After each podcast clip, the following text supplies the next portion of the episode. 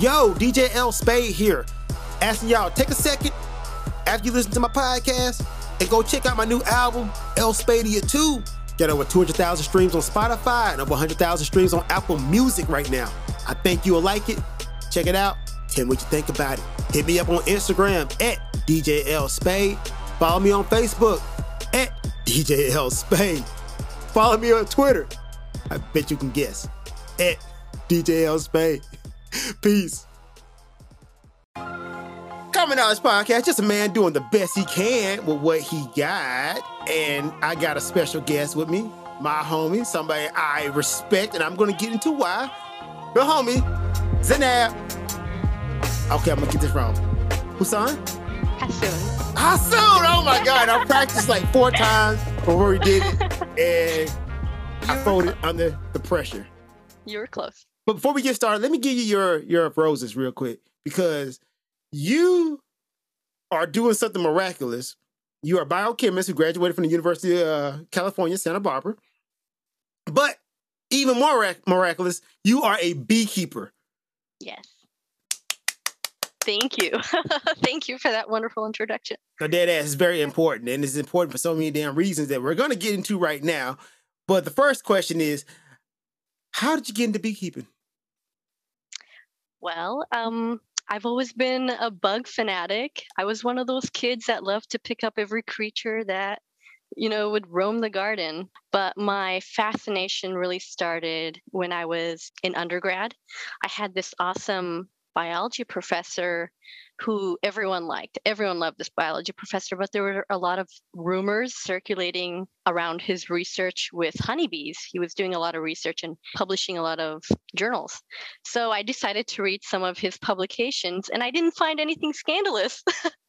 but it was downright fascinating. It was the first time I had heard about terms like the waggle dance and swarm intelligence. And so that captivated me. I think around the same time, I read an article about managed hives being kept on the rooftop of a shopping mall in um, central Tokyo. Whoa, in Tokyo? They got bees in, in Tokyo? Tokyo, exactly. Yes, there's a whole there's a whole buzz above the city. Ah, I see what you did there. They're, they were managed by the Ginza Honeybee Project, and it was the first time it kind of opened my eyes to keeping bees in the city. So around 2018, I caught my first wild swarm, and I've been broke since. Everything goes to the honey babies, right? right, exactly. Why are honeybees important? Oh, okay. So they are super important to the environment in many ways. First of all, I want to say we would survive without them. It would just be we would just be really really worse off. We would lose things like coffee and avocados and oranges. Marcus, can you survive without coffee? I cannot. I know I could not. cannot, not at all. So many of our fruits and vegetables are pollinated by honeybees. The saying goes one in every three bites of food we take. So 90% of the top 107 crops worldwide is pollinated by honeybees. That's pretty damn important. A huge amount of the produce that we put onto the market would be very expensive if it wasn't for the honeybees. So yeah, from the from a you brought up a good point from an economic standpoint, 500 billion dollars of our annual global food production does depend on the honeybees, primarily because of their pollination services that they offer. So in California, in the state that I live in, it's just for the almond crop alone, the state of California imports 2 million hives every year. Imports? Like they bring Import. them in? They bring them in. Yeah, just for the almond crop alone. So from an ecological standpoint, though, and in dealing with evolution, there's something in biology called evolutionary radiation, which looks at like diversity of floral plants and flowering plants. And we see a direct correspondence to that when we study the honeybee. So there, when we see an evolutionary trend in honeybee, we see a direct correlation to the flowers in which they are in, in which in the, in the environment that they reside in. So that's pretty interesting from a ecological perspective. No, that's dope as hell. Yeah, it is. It is. It really is. So bees are important to that ecological role because of their hairy little bodies, they're able to transport so much pollen. If you think about it, they're involved in interspecies sex. They're the matchmakers of flowers. They're taking pollen from one flower to the other to help it reproduce. Isn't yeah, we got X-rated, baby. Woo, that's gonna get the viewership up. Yeah, exactly. interspecies sex. Oh, man, that's good for the ratings. Talk more about that. well, um, for scientists studying honeybees, it's super important because uh, a honeybee colony is super organized. Each bee in the colony has a different role depending on its age. So I want you to remember that because we'll circle back onto that do bees age out? Do they like do like the ages thing when bees get too old? They kick them out the hive. Like, look, you are no longer useful. Die. No, but they do that with drones. Drones are male bees. They will kick them out in the winter. I know. but there is there is a lack of resources in the winter. There is an there is a scientific reason why, and the drones, their primary role is to keep the hive warm because their numbers contribute to that, but also be, their only reason is to mate with a queen. They find a queen, mate, and once they mate, they die. I know a lot of drones out here in this in the human world oh, too. in the human world, yeah, there are a lot of drones out here. Yo, if you like the Common Knowledge podcast, check out the Random Show, hosted with me and the homie Alex Lex Caliber Hunter. On the Random Show, we talk about random shit.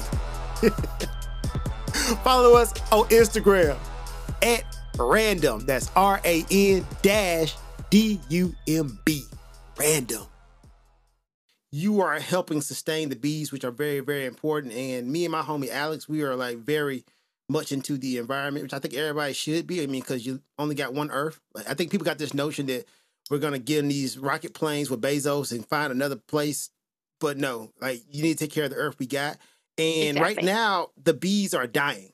And why? Do you know why? Because I hear many things about this, but why are the bees dying? Oh, okay. So that's a very important question. When you first started hearing about the concept of bees dying, it was probably the mid 2000s. It was. Um, they were making the headlines. There was something called colony collapse disorder.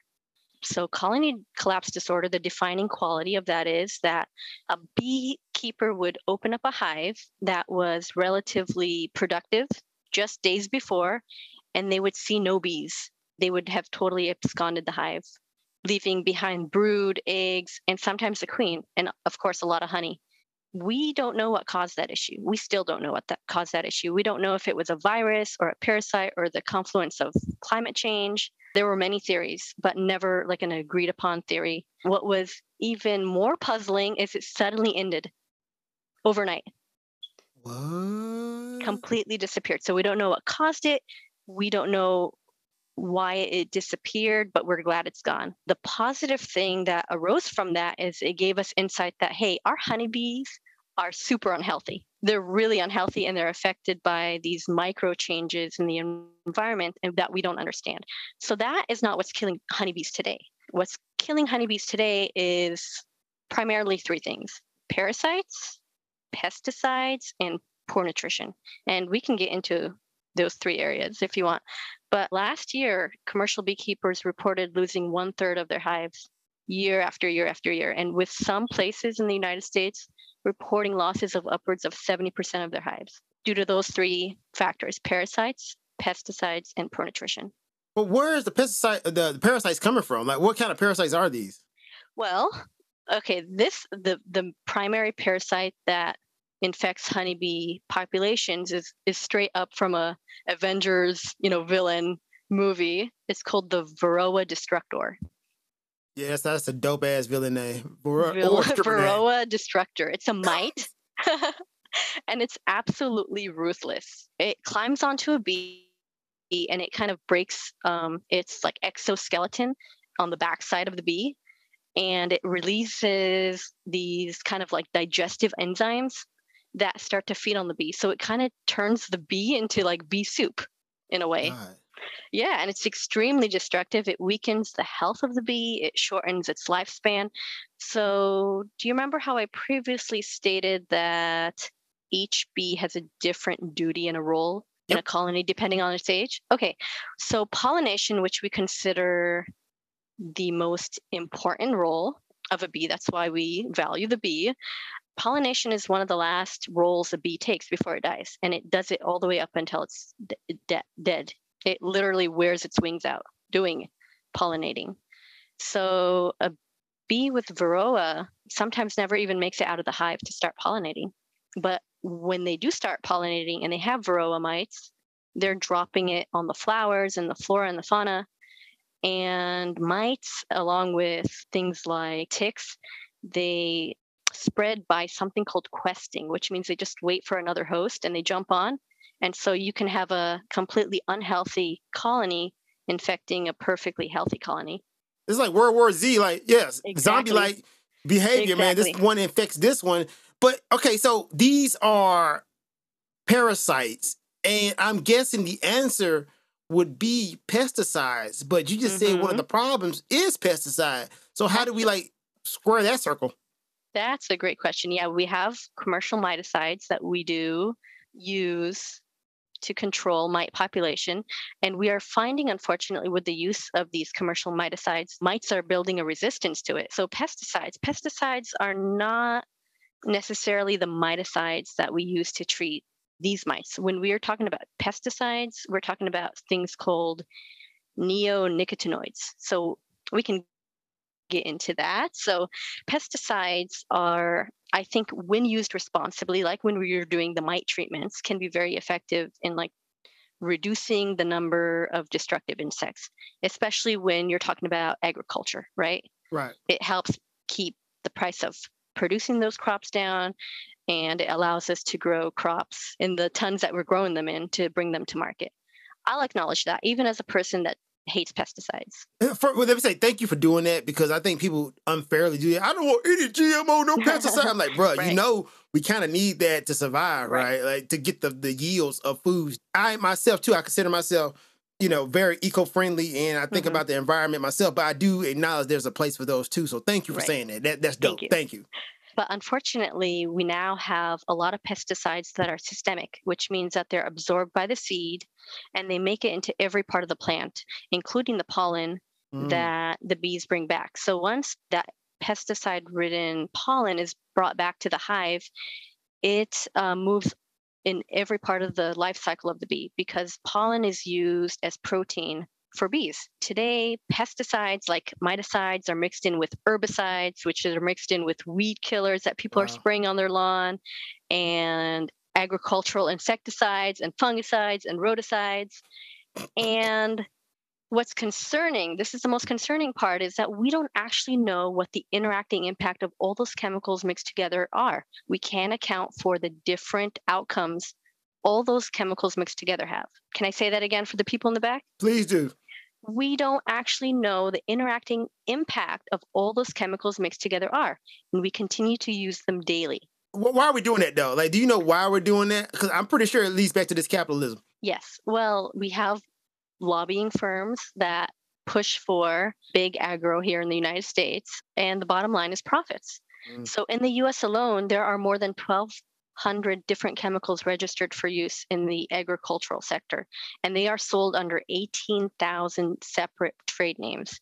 So the extent of this sublethal effect that we have with all these chemicals is still unknown, but we continue to use them every day.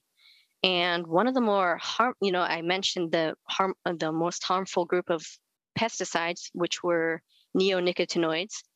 The United States did something wonderful in 2014 under the Obama uh, Obama administration. The U.S. banned the use of nico- neonicotinoids and all their um, pesticide uh, resistant seeds in all national wildlife areas. Wait, wait, wait. The Obama administration did something good? Oh my God. But I, I thought Obama was the devil. However, Oh, it's always a but. this was a huge win. This was a huge win, not only to beekeepers, but many environmental groups. It was a step in the right direction, so much so that Europe and Canada followed suit. But in 2018, Here comes. in 2018, under the Trump administration, they lifted the ban, and the neonicotinoid um, pesticides are now used in national wildlife areas. So you mean to tell me the guy who was a reality TV star who really didn't know how to do government reversed to something and made it back, made it worse? I mean, Right. I, I never saw that coming. Hmm. Okay. okay. All right. So this is the situation we're in right now. We need to protect the bees because I remember there being a hubbub about like the bees dying because honestly, it went back to capitalism because the honey market is so damn profitable. I didn't know how much money that the honey market brought brung in until I actually researched it. But like, how can we, us humans, save the bees? Well, there's a variety of ways. So one of the thing, the other, the third thing that affects um, the honeybee population was poor nutrition.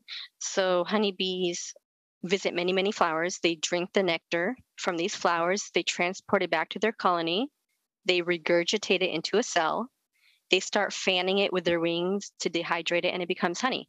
They also collect pollen from flowers, and the pollen, as I said, was is used as a source of protein for their young. So when bees don't have a lot of pollen or nectar, they begin to starve and they become affected by stress. Unfortunately, it's not just a matter of starvation. It's them not having a diet that's diverse that's really problematic since they don't have the full complement of nutrition that they need to be healthy, right? Just like humans. Mm. So that's the scenario we have the bees in at this point. There's not a lot of diversity in their diet. So much of the land has been turned over for human development and for agriculture. And the way we do agriculture in the United States is through a lot of monocultures, right? What's a monoculture? Monoculture is when you plant the same type of crop on a land year after year. So a a corn farm, um, corn is a bad example because corn is wind pollinated. But when the California almond crop is bringing in, trucking in the bees to do to pollinate the almond crop, they're only getting pollen from almonds, right? Almond flour. And so monoculture means one type of crop. So I thought we got getting... over that. I thought uh, what the homie George Washington Carver taught us that we should be rotating crops. I thought crop rotation was a thing back in back in the yesteryears. I thought we was doing that. Why are we still doing like mon- uh, singular crops? It's just it's just more profitable to do that. Damn capitalism. and you may you may have a rotation of crops. However, it's not as if you are planting many different crops per season on a piece of land. It's basically crop rotation. They're still getting the components of one type of pollen at a time. So the diversity in their diet is important because them an, another amazing thing about bees is they have the power to self-medicate through the different types of pollens that they gather. So for example, if a hive is infected by a certain type of fungus, the bees will go and forage certain um, plants and flowers with say antifungal properties and self-medicate. Isn't that amazing? That is dope. As a matter of fact, the hell with Spider-Man, we need y'all to start looking at B-Man. Like, yo, I was like, yeah. that's a good superhero trait right there. But they aren't able to do that if they're only gathering the same types of pollens pollen. over and over due to mm. our monoculture um, practices. So here are ways that we can help. Well, I first and foremost, if you see a, a, a, swarm of bees, don't exterminate them. Call a beekeeper. They're more than happy to relocate them for you. Ooh, that's a good thing though, because I when I was young, and I hate to admit this, I was so scared of bees that when I saw a hive, I would like try to knock it down. Mm-hmm. And I'm so ashamed to say that, but that's a good one. Thank you for saying that. Yes. Why were you afraid of bees, Marcus? Uh, okay, this is why I was afraid of bees because it hurts when they sting you. you know, how often have you been stung by bees without provoking them? Okay, so okay, okay that, that's a good point too. The, I actually was provoking them without knowing I was provoking them because I would play okay. Around the hives, and you know, man, as little boys do, we we do yeah. a bunch of things. We throw rocks, we was you know yeah. swinging sticks, and yeah, it turns out the bees didn't like that, and I would get I would get uh stung. Also, there was like a little bit of confusion between bees and wasp exactly and hornets because the hornets right. and the wasps was was really what I was scared of. But you know, being a young kid, you lump all those things in together. I'm so happy you brought that up. A lot of people do confuse wasps with honeybees. Honeybees are inherently not aggressive unless you are throwing rocks at their hive, yes. Marcus. Yes, yes, yes. and um, you know, I just want to just paint this picture. You know, most bees, most people get stung in the springtime, and most bees overwinter, which means they are hibernating in their hive during the winter, and they're emerging out of their hive for the first time in the spring. So it's perhaps the first time they've ever met a mammal. You know, you're you're looking fine, you're smelling fine, probably, and they want to check you out. And here you are swatting at them. I was not smelling fine back in the day when I was a kid. No, that wasn't it. Nor looking fine. It took, took a lot of growth to get to the Adonis I am today. Oh, okay. Okay, so um, well, let's get back to um, what you could do to help. This, I would say, also stop spraying Roundup on your lawn. I would say leave the Mm. dandelions and the clovers alone. Those are, you know, the things that we typically consider to be weeds. Um, the bees love them. I think to take it further, if you really want to help, you should plant a pollinator garden. Pollinator garden. Well, just plants from that are native to your area. You know, take a little strip of land in your backyard or front yard and plant some seeds, plant some flowers. Um, I think if more people did that, then the issues that the bees face in terms of poor nutrition that we talked about would be mitigated almost overnight. But they can't self medicate and they can't have the complement of full nutrition that they need um, if they only have, you know, the offerings of a couple plants that are available to them. Alex is actually saving the world with his garden. exactly. I think about that a lot.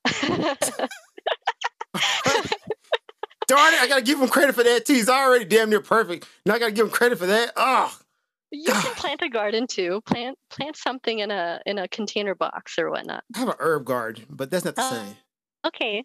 Well, it's it's fine. It's it's a step in the right direction. I think some people become like over ambitious, um, over ambitious and would rather not do something than do. I say, whatever you do, as long as it's in the step in the right direction, it, it's good enough. Is there anything else we can do to help save the bees?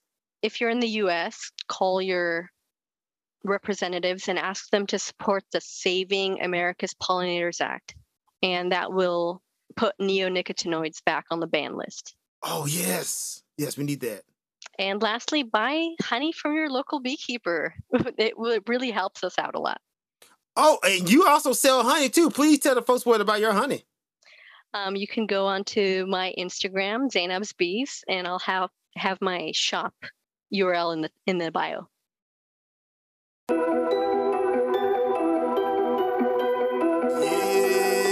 Yo, Marcus L. Spade Johnson here, also known by DJ L. Spade. And I got a new album coming out November 16th, L. Spadia 2, and I will be ecstatic. You guys go stream that or buy it. Blessings. November 16th, L. Spadia 2. If you don't mind, Z, just to hop back into it, can I ask a few dumb questions as a novice and somebody who's actually a bee enthusiast who doesn't have like the knowledge to get started and and the the bravery and the courage to get started? By the way, so can I ask you a few questions? Is that okay? I love that you're an ally of the bees, first of all, and there's no dumb questions. Of course, you can ask. Oh, hold on to that thought, because look, you better you better get some. Like, let's see if I can't change your mind about that. All right. the first thing is like, yeah, how do you start a hive? Like, I'm in Japan and I really do want to start a hive, but how do I do that? And is it possible to have a hive in a limited amount of space? Well, that's a great question. So, how do you start a hive? There's so many ways. You can buy bees, you can buy a package of bees from anywhere, but I suggest buying local bees. They're going to be better acclimated to the environment that you're putting them in. So, you in Japan would be buying Apis cerana bees, whereas in the United States, we keep Apis mellifera bees. It's just a different bee. So, See, you know what? That's how dumb I am right there. Like, yeah, Yeah. I'm not gonna lie. Like, it makes sense when you think about it, but I'm like, wait, they ain't the same bees? But bees a bee, ain't the right? same bees. No. Wow. See, there we go. most enthusiasts actually try to test the limits by going out and capturing a swarm of bees, but you can always order bees online or from a local beekeeper, which is even better. And you can keep them in a limited space. They don't need a lot of space, they just need a lot of foraging ground. So you can keep them on a balcony. A lot of my clients love to keep them on rooftops in the city, and nobody knows they're there. They're doing their thing. So there's no chance of the, of the bees like uh, attacking the civilians or anything like that. Are you throwing rocks at them? I don't. Okay, yeah. See, that came around full circle. As long as you're not throwing rocks and swinging sticks at them guys, you are yeah. okay.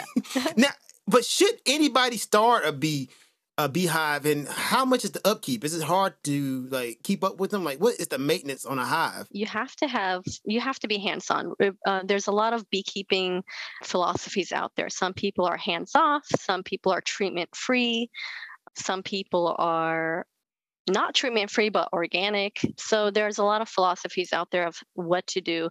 I've presented to you the varroa destructor you know mite mm-hmm. uh, which is highly contagious. I started off by being treatment free and i've since changed my philosophy on that. I think that you do need to manage your hives. It's part of being ethical and responsible mm. in beekeeping because it affects every hive in the area. So you could you, you don't necessarily have to use chemicals, but you do need to do things that mitigate. Another question How do you get honey? And generally, how many bees are in one hive? And how long does it take to make the honey? That's like three questions rolled up in one. Well, a typical hive contains anywhere from 30,000 to 80,000 bees. Damn, that's a lot of bees. It's a lot of bees, right? How big is a hive though? Like three feet, five feet? Um, no, it's like one of those um, one foot by one and a half feet boxes. Damn, 8,000 bees in there? Mm-hmm. Wow. Yeah. So in order to get honey, you actually have to put a different box on top so that the queen is not able to lay eggs in that box. You don't want eggs with your honey, do you?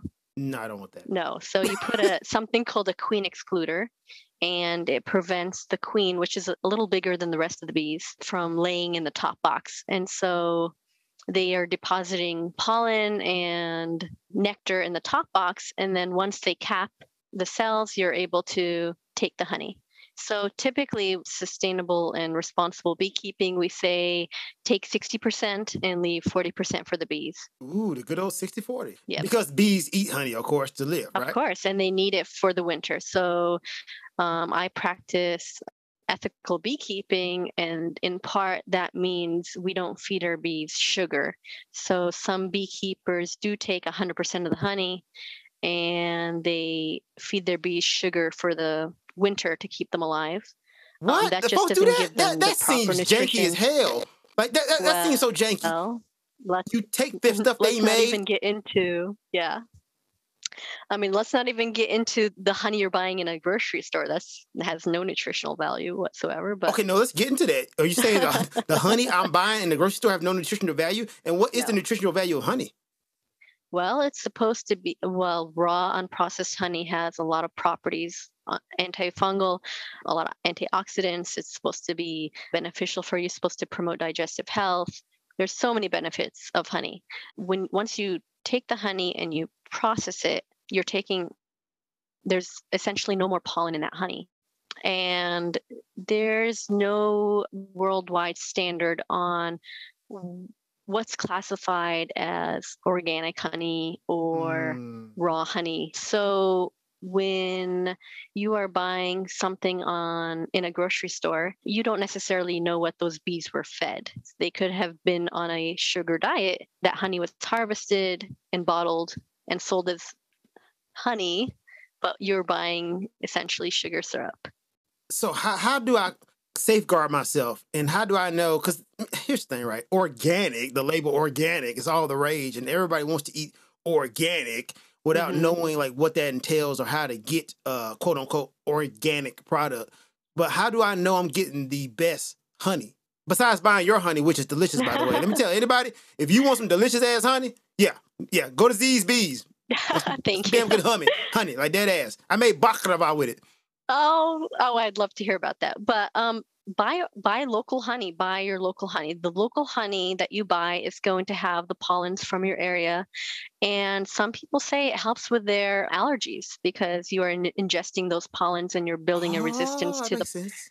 to the the pollens that are in the air. So buy from a farmer's market. That beekeeper i bet you will talk your ear off talking about their bees and that honey. They will be more knowledgeable than something that you're you know you're buying on a shelf. There's no telling where that honey is coming from.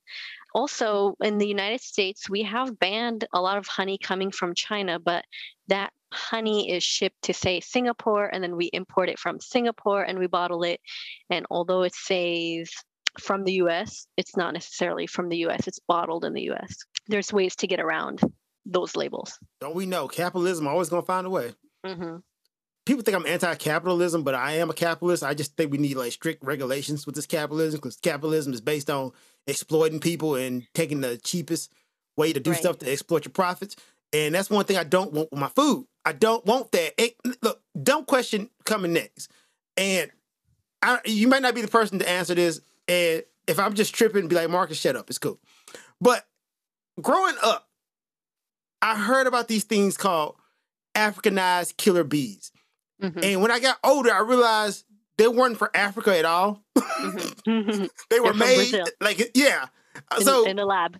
can you break that down to me? The whole African Africanized killer bee thing, where that came from, what was that about? Like, why did it have me scared of everything black? Like, can you break that Oh. down to me? Okay, so in Brazil, they were testing on bees in order to promote certain genetics. There are people usually breed different genetics of bees um, in order to get different traits, you know, just like a dog, I guess, you know.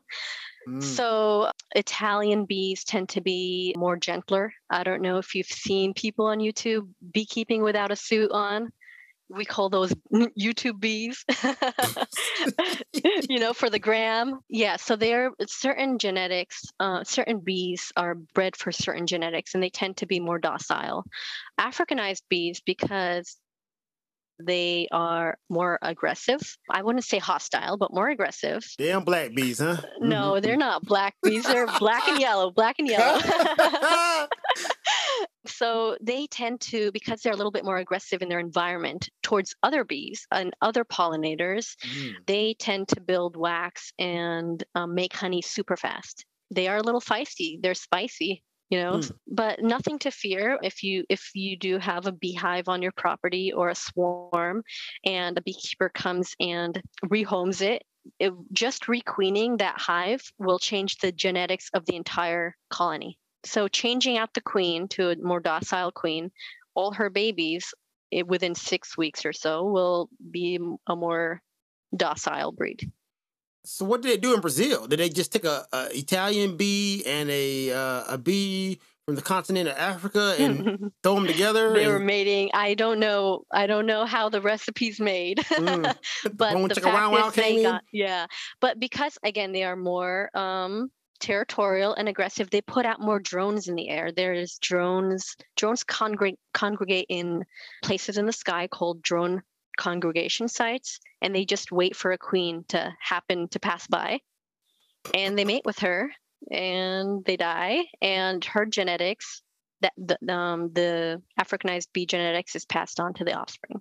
why was there a hubbub about it? Like, why, why was everybody scared about it? I, I remember, like, back in my rock throwing, stick swinging days, of Mm-hmm. being scared of finding the Africanized bees. Like, what, what was that about, though? Like, why were they so scary? Well, it wasn't that they were scary. Imagine you are used to a certain breed of bee where you are beekeeping without a suit, and all of a sudden you have some pushback from the bees. So, uh, exactly. So, in terms of what you know, bees are considered livestock. Honeybees are considered livestock. So, they in terms of moving them and migrating them to crop sites, if they're a little spicy and you're having a hard time moving them around, yeah, um, people are going to have a little bit of a problem with that. Bees start having an opinion. like, no, I dare you. That's one I didn't know. I didn't know bee were, bees were considered livestock. That is kind of Yeah. weird. Also, the breeding Honeybees. with bees. Oh, honeybees. Honeybees. Well, okay, how many different bees are there? Mm, that's a good question. In the thousands of species, thousands. All of them don't Um, make honey.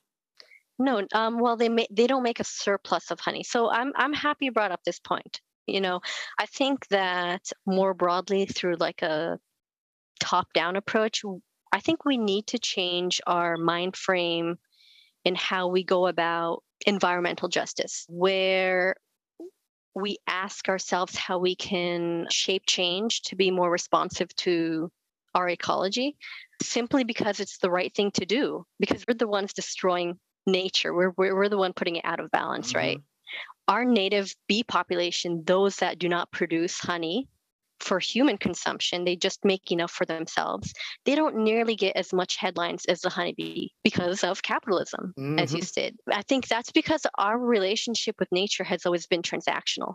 I've, you know, we've even talked about this, these points today, right?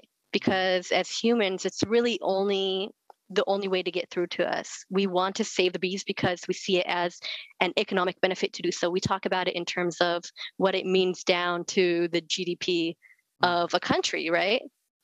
I think we need to frame our activism in terms of what what can humans instead of like what can humans stand to benefit from it. We won't actually make an impact in the long term until we do things just because it's the right thing to do. So the honeybee population thank you.